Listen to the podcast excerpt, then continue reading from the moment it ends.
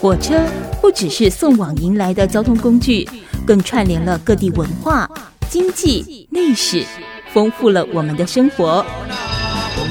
老火车带着我回家。铁道故事馆带你从铁道的故事穿梭台湾的历史。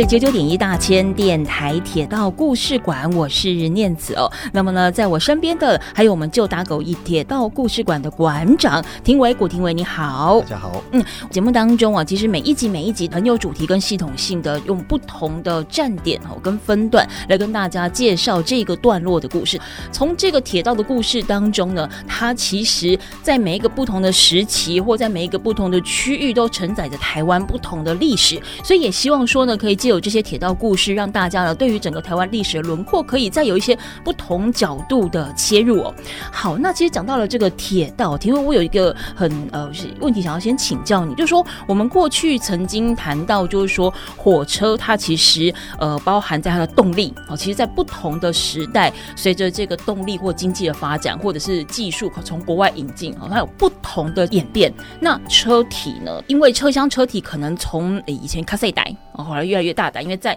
载客可能呃呃人要做比较多哦之类的哈，可能你车体大台之后，会不会也去影响了包含月台好的设计，包含它的高度、宽度，或者是说它跟这个车厢等等上下车的距离会有所不同呢？呃，车厢当然是哦，如如念慈说的，就是越做撸撸走撸走撸大台哦，但是其实也没有到真的到越大台，因为就。嗯呃，我们现在的以以台铁来说哈，就是火车车厢它就是二十公尺长，嗯，都是二十公尺哦，固定是二十公尺，不管是莒光号还是已经刚停驶的这个复兴号，对，或者是这些现在的区间车，嗯，嗯，哦，这些电联车，它都是二十公尺。为什么是二十？哎，二二十，其实其实我不知道为什么是二十公尺，哦，但是二十公尺刚好是一所。一所哦，就是一个以前比较古老的长度的单位。嗯嗯，那就是呃，在二十公尺的前一个呃，我们讲等级好了，嗯嗯台铁的车厢是十七公尺。嗯哼，哦，那其实这个二十二十公尺这个我们讲标准好了，对，哦，已经是二次大战结束之后，嗯，已经到了我们之前有讲过的这个。观光号，嗯，哦的的这个时代，嗯，一九五零到六零之间，嗯，六六零主要是一九六零年代，对，是渐渐确定下来，就是二十公尺这个长度，嗯嗯，那在更久以前，当然有更小的，对，哦，那呃宽度倒是跟车厢的形式是不不尽然那么有关系，因为我们车子火车的宽度，它牵涉到是它呃我们讲建筑界限。建筑界限。就是净空的范围，嗯嗯，它是有被规定的，因为它就牵涉到刚刚说的月台，嗯，或者是山洞、嗯，隧道的宽度等等，都要一开始就设定某一个标准，嗯嗯，就已经奠定下来了。所以，呃，我们刚刚其实是要讲到那个月台，对，月台倒是跟车子没有那么有直接的关系哦，哦，它会差别在，呃，月台的高度会让你上下车的过程。不太一样了。哦，呃，我们开给他管在节里面，哎，对，就因为我们现在都是所谓的无阶化哦，也不尽然都是，对对，就是所谓无阶化，就是车厢的门口没有阶梯，嗯，然后仔细想想看，我们搭的火车一进门的时候有没有一个阶梯？嗯，现在好像没有吧？有的时候好像有，有的又没有。嗯，哦，那其实大部分都现在是没有，以以没有为为为原则，就是所谓的无阶化。那为什么以前会有阶梯？为什么？因为以前月台它给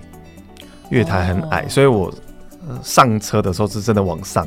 哦，下车真的就往下。可能有一些 有一些听众朋友还有印象，就是像是以前的莒光号，大概二二三十年、二十多年前还可以，就是。你还要再上三个楼梯，嗯，嗯，第三阶才进到呃座位的那个高度，嗯嗯，嗯，那现在没有了，嗯、现在现在因为大家觉得呃，就是觉得这样很烦，嗯、而且那、就是、安全性吧，我想，呃，应该说是安全，当然是其中之一，但这个安全是来自就是所谓的无障碍。嗯，哦，就是我们现在的概念是希望大家。快上快下，然后如果是身身障的朋友，对，也比较容易利用到这个设施，推娃娃车的什么的，对对，推娃娃车或轮椅，所以是希望说月台跟车子里面的这个高度是一样高的。但是很好玩的事情是，车子的那个高度是没有改过的，嗯，就是从一百年前，对，就是那个高度。哦，但是呃，火车站的月台，对。就是配合它，嗯，所以在这几年就渐渐的长高，嗯，我、哦、那个高度是距离铁轨轨面一百一十五公分高，它是都固定这个高度，对，一直都是这个高度，嗯、但是月台是没有，嗯、以前月台是比较矮的，嗯、可能是七十多公分，嗯嗯，哦，在在更早以前还更矮，对，哦，所以你搭火车的时候就是要上到火车上就是往上爬，嗯，对，那所以其实呃。那我们以台中来说好了，如果到台中的旧车站，嗯，到台中旧车站，你会发现那个被保留下来的月台，好像是一层一层、一层一层的，对，就是像蛋糕一样叠在一起的，那就是不同的年代，嗯嗯，你可能觉得哎，想要方便一点就提高，就一直不够，所以最后就一直往上叠，对，就真的最后那它的终点是一百一十五公分高。那我们现在。台铁其实做这件事情做呃好一阵子了，嗯、很多年了，但是还没有全部做完。嗯，所以你可能呃，你可能常常在某一个车站上车的时候是一样高，就下车的时候不一样高啊，就有有可能会跌倒。有可能。对，那为、嗯、为什么没有办法一次做完？因为这实在是太大的工程了。嗯嗯嗯、因为我的火车还是要维持营运的。对。然后你要月台就是大家上下车的地方，所以你要做那个工程。不容易，嗯嗯嗯，可是，一百一十五公分是因为我的车厢的车底距离地面一百一十五公分，那这个是因为去计算说跑的过程当中是，比如说相对安全不会去摩擦到地板嘛，或者是呃，应该对，当然是有这样考量，不过那就是一个抓出来的规格，很久以前就定好是这样子的，这是跟国外的规格一样吗？对对对，就是就是某一某一套标准，嗯嗯，对，那因为火车也是买国外的，当然对，铁路也是。也不不是外国人铺的，对就是外国带来的东西。嗯嗯嗯，所以就就这样定下来。但是月台没有被规定，哎、嗯嗯欸，应该说月台是也是有规定，对，只是就随着不同的大家年代想法，嗯，不一样，所以就那个月台的高度就。慢慢的长高了，嗯嗯，所以除了高度，像现在你刚才讲说，大部分就会把它走向一百一十五公分的这个高度之外，那它的平面呢，它的宽度呢？比如说，它今天如果是个简易车站，阿伯前面小猫两三只啊，那可能就是窄窄的。那如果说今天我的客客货量比较大的时候，我是不是就变大？是是这样的概念吗？其实它应该是根据它设站的时候是什么状态来去就做决定的啦，哦、因为有宽有窄都都有存在，嗯嗯，都都看得到。不同的例子，那也有超大的月台，但是它其实对已经根本没有人在那里 上下车了，就以为会有很多人，但其实是没有。又或或者说，它已经过了它兴盛的时候了。对，这样子的状况当然也是很多的，尤其是以月台来说。对，我们现在呃，如如果以我们一样讲台中车站好了，如果我们去旧台，就是台中一铁道文化园区，就旧车站。对，刚刚说的那个也像。蛋糕一样的月台，它那个月台走到底是一个斜坡，嗯，就接到地面，对对对，那是方便以前推车或真正的车辆可以开上月台，嗯，推上月台，嗯嗯。但如果你现在到高架的新的台中车站，根本就没有没有这个东西，嗯嗯。那那当然也是高架，对，它已经因为那个是一个在搬货物的想法，嗯，我可能很多货物要用推车推上月台，对，所以有那个斜坡。所以你大家可以仔细想想看，诶，是不是新的车站都没有？好像月台就是一个台子高架起来的东西。嗯嗯，对。那以以前不是，以前是几乎都伴随着一个斜坡。那其实这个方式是就是客货两用两用的时代的一个嗯嗯的样子。嗯，有。你现在讲，我好像有一些旧的呃车站，它其实是那个月台的两边就是一个呃斜坡。的的方式，现在感觉好像哎、欸，你很方便，大家下去拍照，哎、欸，不是那个，啊、通常是会禁止你跑下 去了。对对，嗯嗯嗯。好，那其实我们在讲说这个呃呃火车站的周围哦，其实人流当然会相当呃聚集，但在过去其实我们也介绍过了很多的车站的周围，可能现在还有老街哦，现在也可能慢慢变成是一个呃观光的一个呃定点。那庭伟有没有让你呃印象比较深刻？你会希望一访、二访、三访或者的一些车车站的呃周边的，比如说市集或者是老街的市集哦，嗯、老老街其实因为台湾小小的，嗯、所以老街是一个曾经被被大家广为关心的话题，嗯、所以我们从，因为我们这节目从基隆出发，嗯、现在到应该到海线，要到白白沙屯了嘛，对，对那。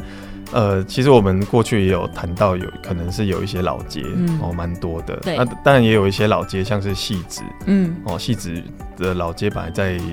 就是纵贯铁路旁边，对但它现在已经有一些有一些被换掉了，对哦，就不太一样了。嗯嗯。哦，所以老老街当然是是一个一个有趣的题目。嗯、那它跟市场完全不一样，市场、嗯、市场到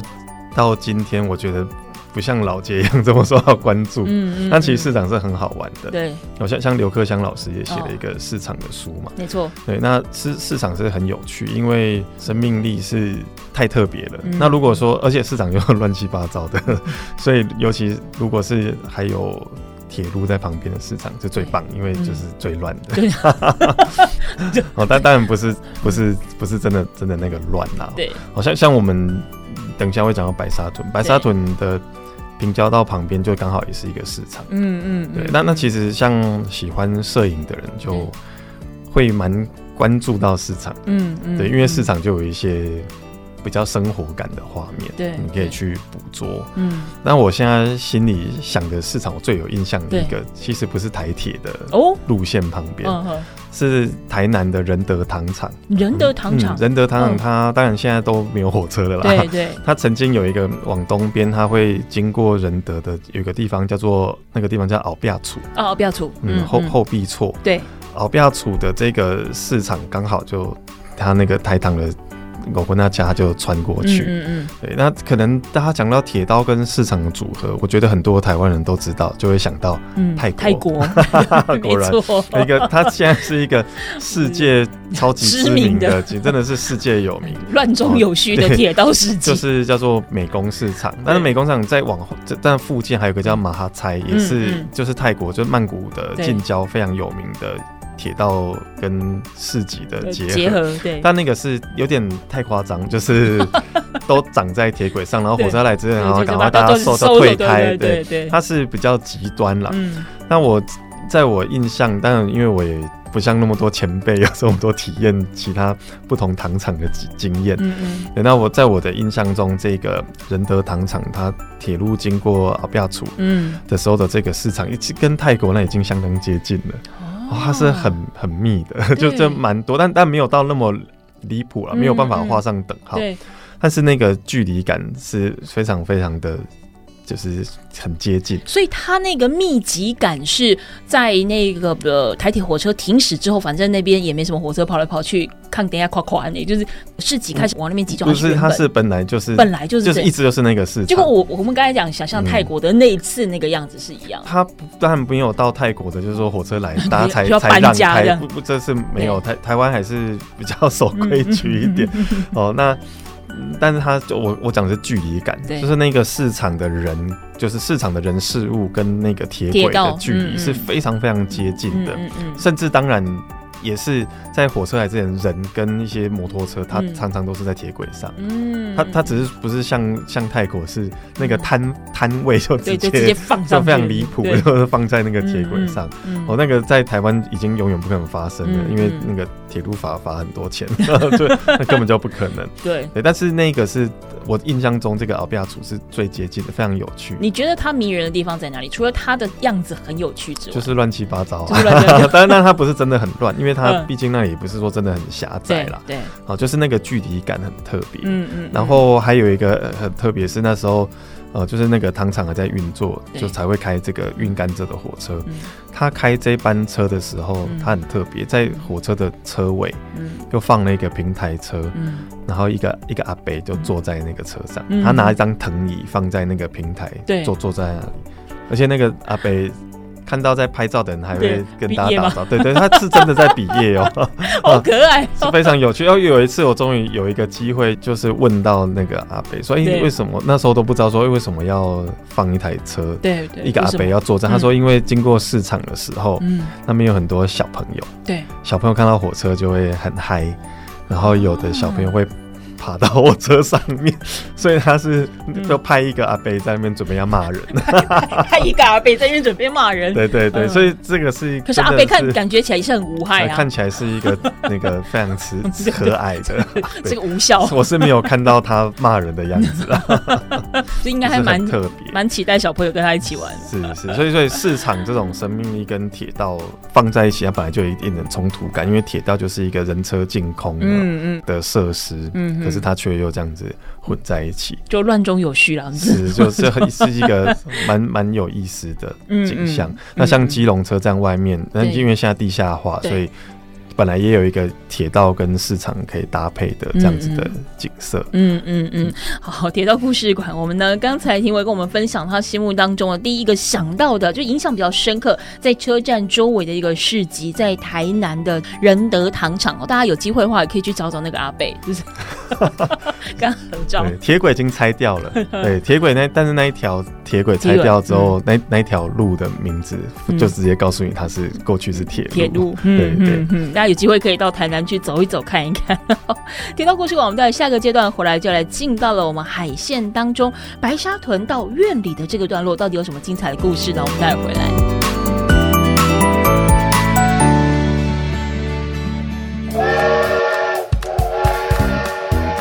火车不只是送往迎来的交通工具，更串联了各地文化、经济、历史，丰富了我们的生活。车带着我回家。铁道故事馆带你从铁道的故事穿梭台湾的历史。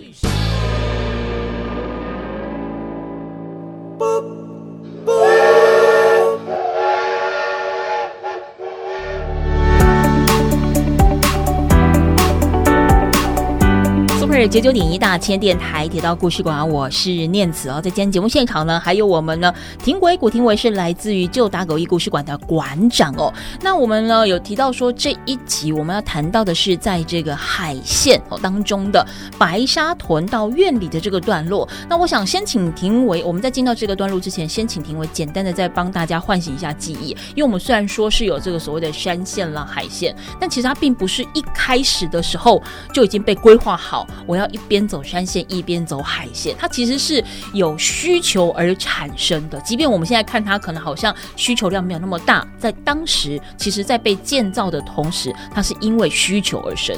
是，就是我们的纵贯纵贯线铁道一开始就是走苗栗、嗯，台中，嗯，好到到彰化，然后进入平原地带，对。好，那它是在这个世界的第一次世界大战的时候，嗯，哦，因为当时的台湾景气就变得非常好，因为欧洲在战争嘛，嗯嗯、所以台台湾这边就景气非常好。嗯、那货物的运量需求非常非常的大，嗯、结果因为三线铁路它就是一个路线的瓶颈，嗯嗯、因为它太陡太弯了，对，那它又只有单线，嗯，所以当时的政府就就是有点顺应民情，然后就决定说，哎，那我们要在海岸地带比较平缓的地方，再盖一条路线来，嗯嗯嗯、来来有点像就是 bypass 掉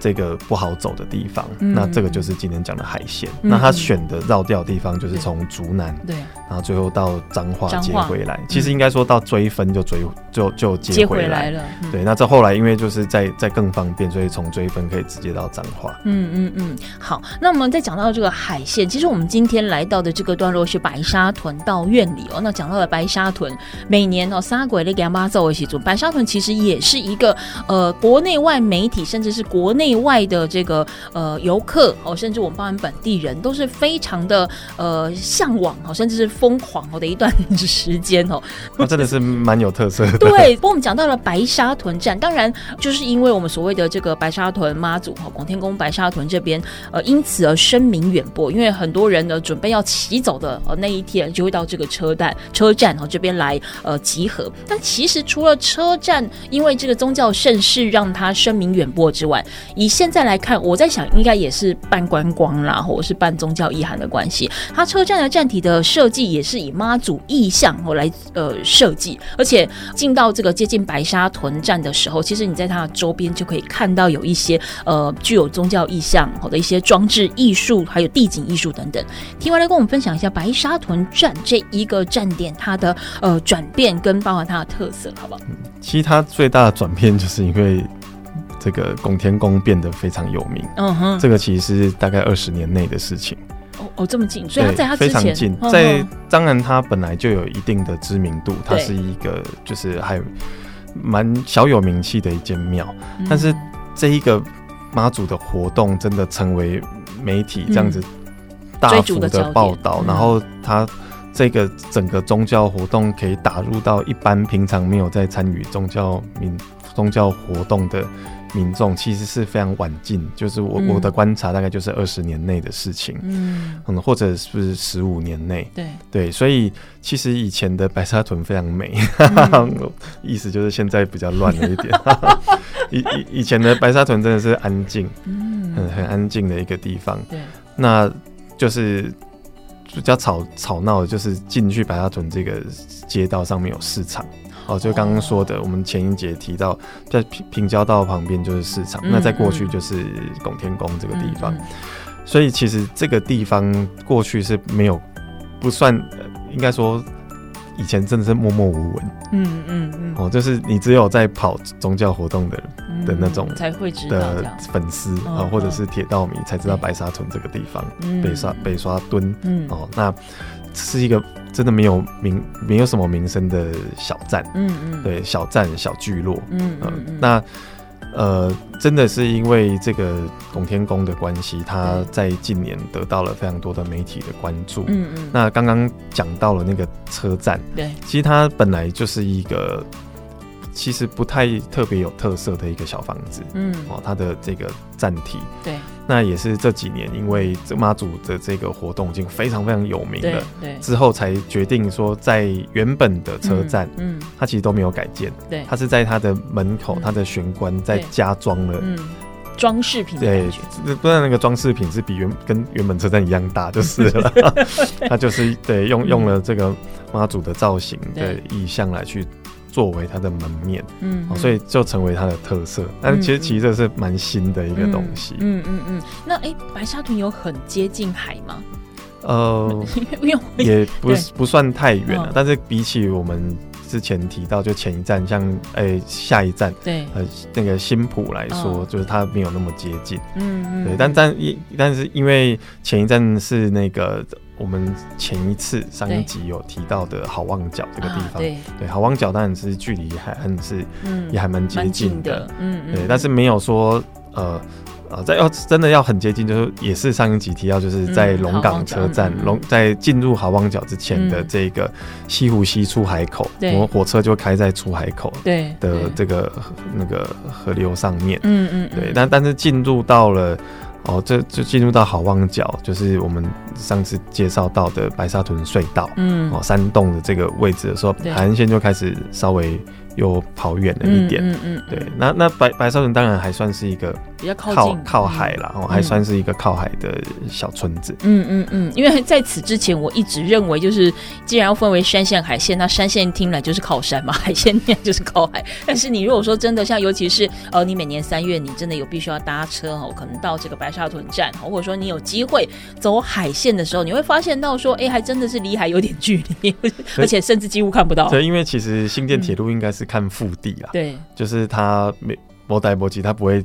找自己麻烦，真的对，把自己弄在海边，对对，对，所以所以上上次提到的那个龙岗山那边是相当难得，嗯，特别、嗯、非常特别。那白到它其实是，我觉得白沙屯它很还它的特色应该是说，我从后龙过后就没有比较大的聚落，然后都经过比较渔村，然后。地地形比较多变的地方，嗯、那进入到白沙屯，哎、欸，就是开始进到一个比较宽的，类似对类似平原比较平坦的，嗯的这样子一个聚落，嗯嗯嗯嗯，所以千万不要误会，海线不一定可以 看到海，但如果说哎、欸，你想要看那种海天一色的话，可以再稍微回顾一下呃我们的呃上一集到 Podcast 里面去找哦，回顾一下我们上一集其实提到了好望角，啊其实你可以看得到比较清楚一点海天一线的那个感觉。那我们从这个白沙屯再继续往南走，我们会走到一个经过一个地方叫做是通霄金盐厂。那盐嘛，因为靠海，我想包含像是嘉义啦或台南，我们大家都还可以理解，甚至现在有很多变成是一个观光聚落哦。那但是通霄金盐厂，它曾经其实也是台湾经济相当重要的一个据点哦。这个算是北台湾的一个盐业的重镇吗？还是说它是有慢慢迁移到像我们现在知道的嘉义啊、台南去？它是原本是怎么分布？哦，其实我们今天吃的台盐的盐，就是都是这个通霄精盐厂来的。哦、大家可能对于盐制盐有一个印象，什么盐山啊？对对对对对对对对。嗯，而且南部的日照不是比较长？是，就是其实是过去的，就是我们讲盐分地带，像是七股啊、哦、北门啊、布袋啊。就是呃，靠到高雄的乌树林，就是传统的盐场。嗯、那这个盐场就是所谓四百多年历史的晒盐，嗯嗯，海边的盐田，对，哦，就是引海水进来，对，然后让它呃铺平，对，然后蒸发，嗯嗯嗯。那其实这个这样子，但是过去传统的制盐，但是到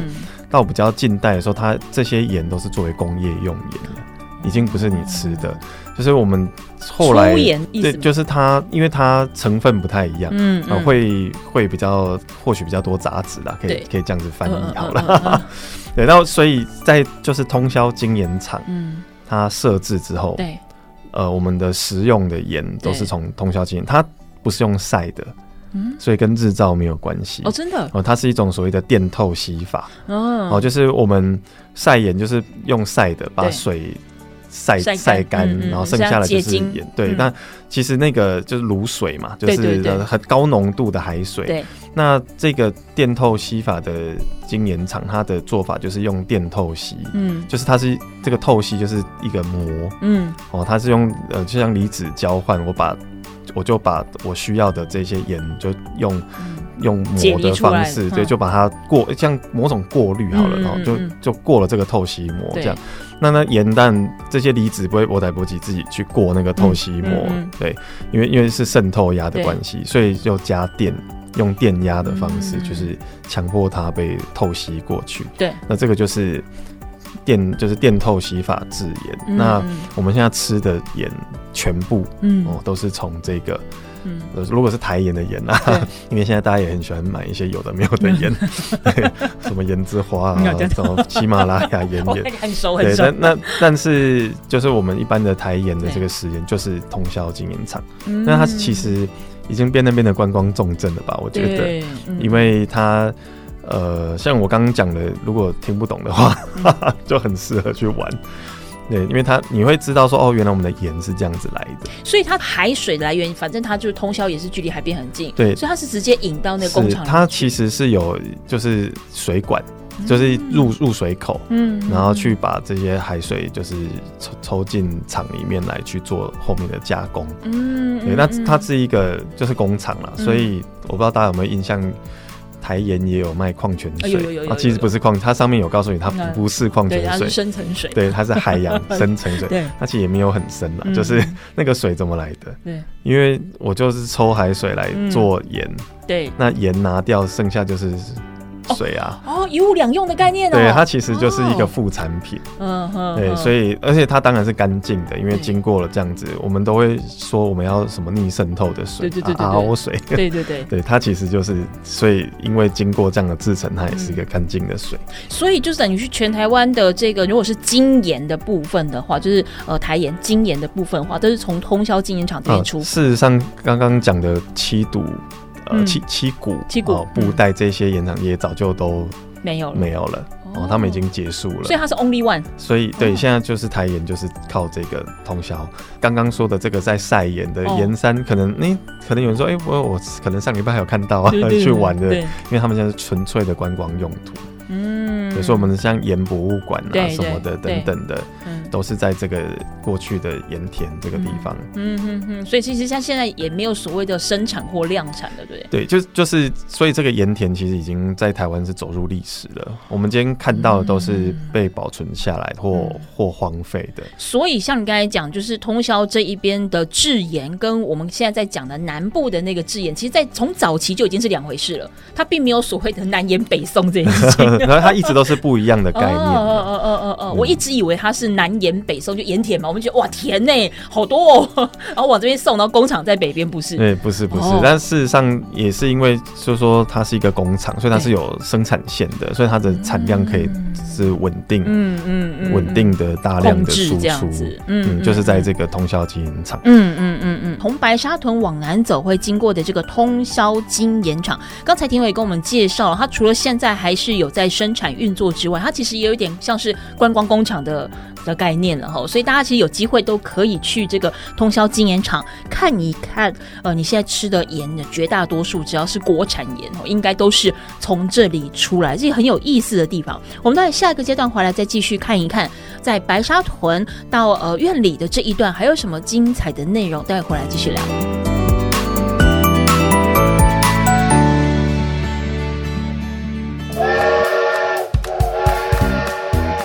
火车不只是送往迎来的交通工具，更串联了各地文化、经济、历史，丰富了我们的生活。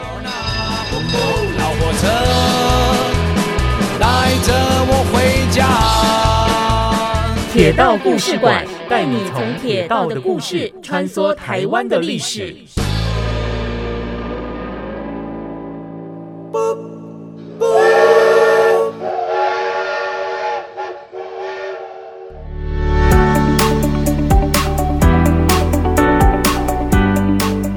九九点一大千电台铁道故事馆，我是念慈哦。那么在节目当中呢，今天我们跟庭伟哦聊到是在海线的白沙屯岛院里的这个段落。那么前一节呢，就是呃这个庭伟解开了我的疑惑了。我一直以为这个金盐厂它是以前从早期就留下来工厂，的确也是。但是呢，我一直没有意识到说，其实南部的盐田哦跟这个金盐厂是完全一点关系都没有。所以大家可以呢找机会再到这个金盐厂去为自己的这个盐。好的知识哈，来科普一下。不过我们在讲到说，其实我们一路从呃最先的集数，我们在谈到台湾的铁道哦。当然，很多人可能从教科书，即便到现在，你搞不好都还有那种概念，就是老兵团哈。但在台湾的铁路的呃整个轨道的发展当中呢，庭伟有跟我们介绍到了，日本其实是一个非常非常重要的角色。他在进到台湾来之后，大改了过去在刘铭传时期一些呃。不是很好用好的一个路线哦，甚至是一些轨道的一个建制。那么也因为日本政府曾经在台湾的停留时间真的是还蛮长的，所以长到足以除了在我们的轨道的这个建设之外，来呃大兴土木，然后大动手脚之外，包括我们台湾的一些文化、生活、经济都深受日本的影响。那像在我们呃讲的这个白沙屯到院里的这个路段，我们现在讲到说通霄精盐厂之余呢。通宵其实有一个神社，对不对？它其实也到现在都还是有呃完整保留吗？还是说它只是只准呃只存一个神社的意象在那边？呃，通宵神社其实神社通常都会在一个比较高的地方，嗯，哦，那通宵神社就是在呃通宵这个呃虎头山，哦，那虎头山，呃，那它算是台湾就我们国内算是保存相对是完整的。哦？哦，就是它、嗯、它的这个神社的建筑物对。还存在，嗯、那我们很多神社都变成忠烈祠，对 对对，对，非常非常多都变忠烈祠。那呃，这个神社的就是忠烈祠的这个殿，就是旧的建筑物，嗯嗯，还有一个神社的社务所，神社通常不只是那个庙，就是它还会有社务，就是事务的务，社务所，就像办公室的意思，嗯嗯，对，那在 对，对那。我我们其实很多神社都保存的几乎建筑物都没有。对，台湾绝大多数的神社建筑物都消失了。嗯嗯，就被留下来建筑物就是阶梯啊，对 对，就是叫做参道。嗯，对，参道。对，或或者讲表参道，大家就知道，哎，其实表参道并 不是，虽最有名的表参道是在元素。对对对 对，但是那个就是叫参道。那如果运气好一点，就留下鸟居啊，对。哦，就是进入神社的这个大门，嗯，或者是这个像就像我们呃这个中国式的这个庙宇也有这个山门，类类似这个零零散散的石灯笼之类的。啊，对，石灯笼也是，还有呃叫做博犬。啊，博犬。就是吉祥物啊，哦哦哦，对对对，就是。就是也会有动物的那个，对，就是在在在这个，就有点像是我们石狮子那种概念，对，完全一样的概念，对对对，对。那当然就是，呃，要全部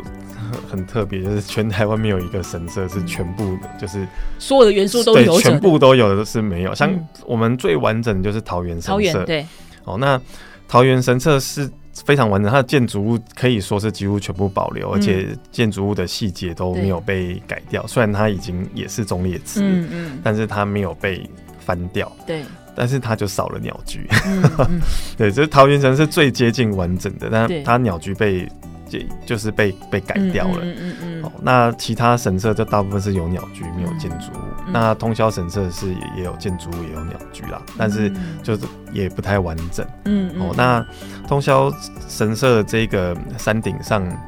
呃，风景蛮好的，对，可以看到就是通宵的市区。然后它那边有一个很特别的纪念碑。嗯嗯。那个纪念碑一一开始是日俄战争的纪念碑，哦，那现在被改成台湾光复纪念碑，对，而且那个 这个这个碑最好玩的地方，不是说变改成光复啊，就是它的纪念碑的那个碑那个字，他写土字旁，土字边，对，不知道为什么，就不知道为什么会。对，变纪念皮，对，纪念碑，不，对，但是那边是没有，没没没水啦，没没几颗水底下，公黑是几个碑，其实没有。对，那那但是还有一个好玩的事情是，那个他一开始的纪念是日俄战争，嗯，它原因是因为呃，在日俄战争的时候，呃，就是可能大家知道这个历史，就是呃，日俄战争的俄就是俄罗斯，哦。那他们有一个波罗的海舰队，没错，是要来支援支援这个东亚。对，那当时就很怕说，哦，如果俄就是就是这个舰队来支援，就是就大家都断掉啊。所以，呃，当时的日军就在通宵的山上，他就做了一个瞭望台，想要监控，对，监控这个这个船舰舰队有没有经过台湾海峡这样子。嗯，对。那但是其实。这个舰队没有走台湾海峡，哦，就是我们的船呢、啊，从呃从马六甲，就是新加坡这个地方，对，要再弯上来绕到日本的时候，走东海岸的距离是比较短的。经过台湾的东边的话，是才是比较符合所谓的大圆航线，就是我们在地球是一个球体，如果我走走大圆的话，是距离最短的，最短的。对，那如果以新加坡到日本来说，大圆航线是其实是台湾的东海岸的外面，太平洋。对，所以你在通宵是永远都不会看到这个 波罗的海舰队。我一直觉得我很安全的。对 对，然后但但其实就有谣传说，哦，真的看到了，所以立下了一个大功，所以在这边盖了一个纪念碑。到底哪里为什么要欺骗自己？对，通常很多很多纪念碑都是为了欺骗自己跟满足自己才设置的荣誉感。对，但其实就这是一个蛮好玩的啦，就是譬如说，如果大家。从台湾搭飞机去东南亚，对，你就会发现，因为我们飞机会飞到东海岸去，嗯 就是没错，对，因为距离最短，对，其实是一样的意思。对，因为只有我说，我们看地图好像会有个错觉，是走台湾海峡比较短，对，但其实因为地球是圆的，嗯，那我们看的地图都是平的，对，所以会有它那个弧线，对，会有这样子的视觉上的落差。嗯嗯嗯。我们在讲到这个地方，其实接下来不知道庭维对这个地方有没有印象？秋茂园。就嗯，我好，我先讲，我仿佛印象似乎小时候好像有，可是我只知道是在南部哎、欸，我不晓得说在北部也有哎、欸。呃，其实就是秋茂园有在好几个地方出现过啦，哦，就是连锁经营，就是 它当然一开始呃最早的好像是在那个接近现在仁德交流道那附近，呃、那个台南的虎尾寮那里，嗯嗯。嗯他后来就是在那个现在的渔光岛，对对，渔光岛那里本来是所谓的球茂园，那他曾经因为就荒废，所以就就是一个探鬼故事，对对，探险的好地方，还蛮有名的，算是台全台知名的一个的废墟。对，那呃就是通宵，其实就新浦火车站旁边有一个，那这个新浦火车站也是一个木造车站，然后就我们之前讲过海线有好几个，呃，这个唐文大山，然后就是新浦日南跟追分，那追分是不一样的，追分是大站，长得比较大，嗯，剩下四个是长得对小的，然后长得几乎一模一样，嗯，那其实我们刚刚也有一直讲到那个呃海边，对，哦，那其实你从新浦火车站出来就看到一个路标讲海边，对，因为新浦火车站就真的是距离海岸是相当近的一个地方，只是呃，因为旁边有一些建筑或者或者是防风林等等，所以你搭火车未必是很清楚看到，但它确实是蛮近的。那新浦车站其实气氛也很好，嗯嗯，哦，所以如果大家去秋茂园玩的话，哦，可以去苗栗这个秋茂园还是可以玩，呃，这这个是已经是全台湾最后一个球帽园，就是呃。它在疫情期间有有暂时封闭，嗯嗯，哦，那二零二三年应该大概春天的时候应该是重开的啦，嗯嗯，对，那大家就可以去 球帽园。那其实球帽园这也是一个跟年纪有关的，所以我刚才先问你啊。的景点，呃，因为秋茂园它很特别，它标榜就是免费，对，哦，免费入园，对，哦，就是呃，就是黄秋茂先生的他。呃，是一个，我记得他是好像大正年间出生的的那的台湾的台南人，那后来到日本，对，呃，求学经商有成功，对，对，那他好像小时候就是曾经有摘果果子，然后就被被赶走的那种不好的经验，他就觉得他就有一个志愿，就是我将来如果成功的话，我就要提供一个这样子。大家可以来玩，大家可以来摘水果，嗯、然后又是免费的，等于回馈地方这样。那后来他就真的设立了这个球茂园，不过不过已经没有摘摘水果了啦，就是到不管是在渔光岛的还是在通宵的。很特别，就是它其实 我觉得以今天的角度来看还蛮猎奇的，就是它里面会有很多各式各样的雕像，对，动物的，嗯，人物的，然后那个人物就是来自各种故事，嗯。嗯，不管是西洋的故事还是东方的中国的这些传统的民间故事 的具体的形象，它就是 就是台湾传奇在那里，对对对对对对，它就是在这个园子里面，其实真的蛮呃，如果说我们今天政府。在二零二三年做一个这样子的公园，一定被骂到爆，嗯、说什么中华民国美学啊，或者是就一定一定很负面。对。哦，但是但是这个对这个秋茂园，它都是一九七零年代的，嗯，嗯哦，那在当时确实是蛮夯的，就是真的是全台知名哦。一九七零年代的台湾是没有什么乐园的，对我们今天可能会想到什么六六六六福村、剑湖山、九族文化村对。这种乐园，这种小人国这种的。但是，一九七零年代没有，嗯，哦，所以，而且它就是免费的，对对，它确实是造成某种。社会现象也好了，我有看过一个说法是，可以一天可以好几万人，嗯，入园，因为他那个时候好像也是在那个时代，不只是以乐园这个名称，呃，让大家就觉得很非常新鲜，因为它好像呃那个时候最早也是比较靠海边，所以它其实还有戏水设施，就是水陆双乐园的概念，在一九七零年代的时候是，所以呃，他就会因因为它是免费，那他就造因为人多，那就哎 get 齐，对。哦，所以他其实也都对当当地的经济带来一些，我们今天的 话语是扰动，对，扰动。哦，所以就是也是曾经真的是蛮多人共同的回忆。那嗯。嗯，如果大家想要看一个一九七零年代的乐园，对，嗯，这种然后这样子的设计，其实蛮，它真的是蛮特别的，而且。就是一个做善事的人，然后他去设设置的一个这样子的地方。以现在眼光来看，其实它就已经比较像是一个庭园设施，这个庭园造景的空间，就是一个很大的公园，当然里面有很多的呃庭园造景，但它已经不能说是用乐园，以现在标准来看。可是它其实的确在早期，或许搞不好你问一下你的爸爸妈妈、或阿公之类的，可能都还会知道这个地方，搞不好他们都还去过。都还到此一游过哦，他确实在当年是真的是几乎每个人都会去过的地方。对，好，点到故事馆呢，我们今天呢跟大家分享到的是这个白沙屯到院里的这个段落。那接下来我们要谈到的是这个段落点呢的呃另外一端，从白沙屯走到了院里。院里它的旧名和这湾里哈，我觉得也是台语的一个念法，叫湾里，然后湾吼，这也是呃从这一个苗栗，因为苗栗其实也是靠山势比较多，但院里。这个地方也这个区域内的其他地方来讲了哈，也是相对平坦，所以包含在这边所产的这个所谓的山水米哦，其实也是蛮多人爱吃的。庭伟来跟我们分享到，就说火车路线走到这边，哎，除了看看我们这个苗栗的这个谷仓之外，还有哪一些的这个特色呢？哦，其实苑里曾经是。它火车站走出来没多久，就有一个市场，嗯，嗯，哦，那个是一个百年历史的市场，哦，百年，不过被火烧掉了，嗯，哦，非常非常的可惜。那其实我知道苑里的地方上是非常多人期待着这个市场可以重建，而且要要照原本的样子，哦，就以用文化资产的角度来去把它修复，但这应该是一个。呃，漫漫长路可能要很多年的时间，嗯，但我还蛮期待这个，不然因为就因为这是苑里这个以市区来说，嗯，非常重要的一个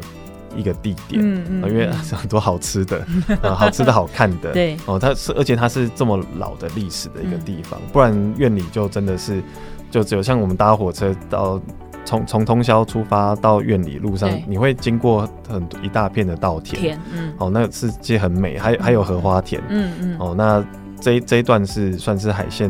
非常有代表性的田园风光。嗯，那过了院里之后，对，这个平原的地带就算是可以说是越来越大。嗯嗯，哦，就是海边的这个平坦地，对，其实就是河川下游的冲积扇啊，就就越来越大了。对，那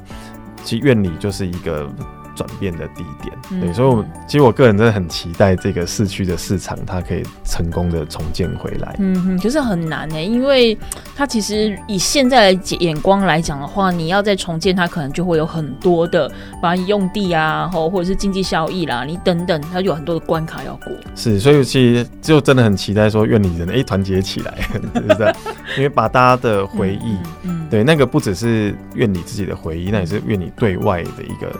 过去这这几年来，相当也是相当有名的一个景点，嗯嗯，嗯，所以其实我觉得院里市区是蛮需要一个，嗯，这个复复兴的，的的这个计划。嗯，那另外除了米之外，其实，在院里我这边印象比较深刻是它的令草。就是它在海线的这个令草这个部分，在早期它其实也是一个很重要的集散地，对不对？是，所以这也跟这个市场是有关联性的。哦、所以这个市场一百多年的历史，嗯，哦，它相关的产业，对，哦，它的小吃的发展等等的，嗯嗯嗯嗯、哦，真的就是这个市场作为这个聚落中间很重要的代表。嗯，因为像院里或者是我们后续也会谈到的这个大甲令草，在早期其实是很重要的经济的一个作物。所以除了内用，外销都还蛮风光的哦。那我们呢，下一集就要逐渐再继续往南走。我们离开了院里之后呢，就会更接近呢台中这个地方，那也更接近了一些我们可能在海线地区你又更熟悉站点，可能包含像我们提到的大甲等等的哦。那也欢迎大家持续锁定 Super 九九点一大千电台铁道故事馆，我们下次见，拜拜。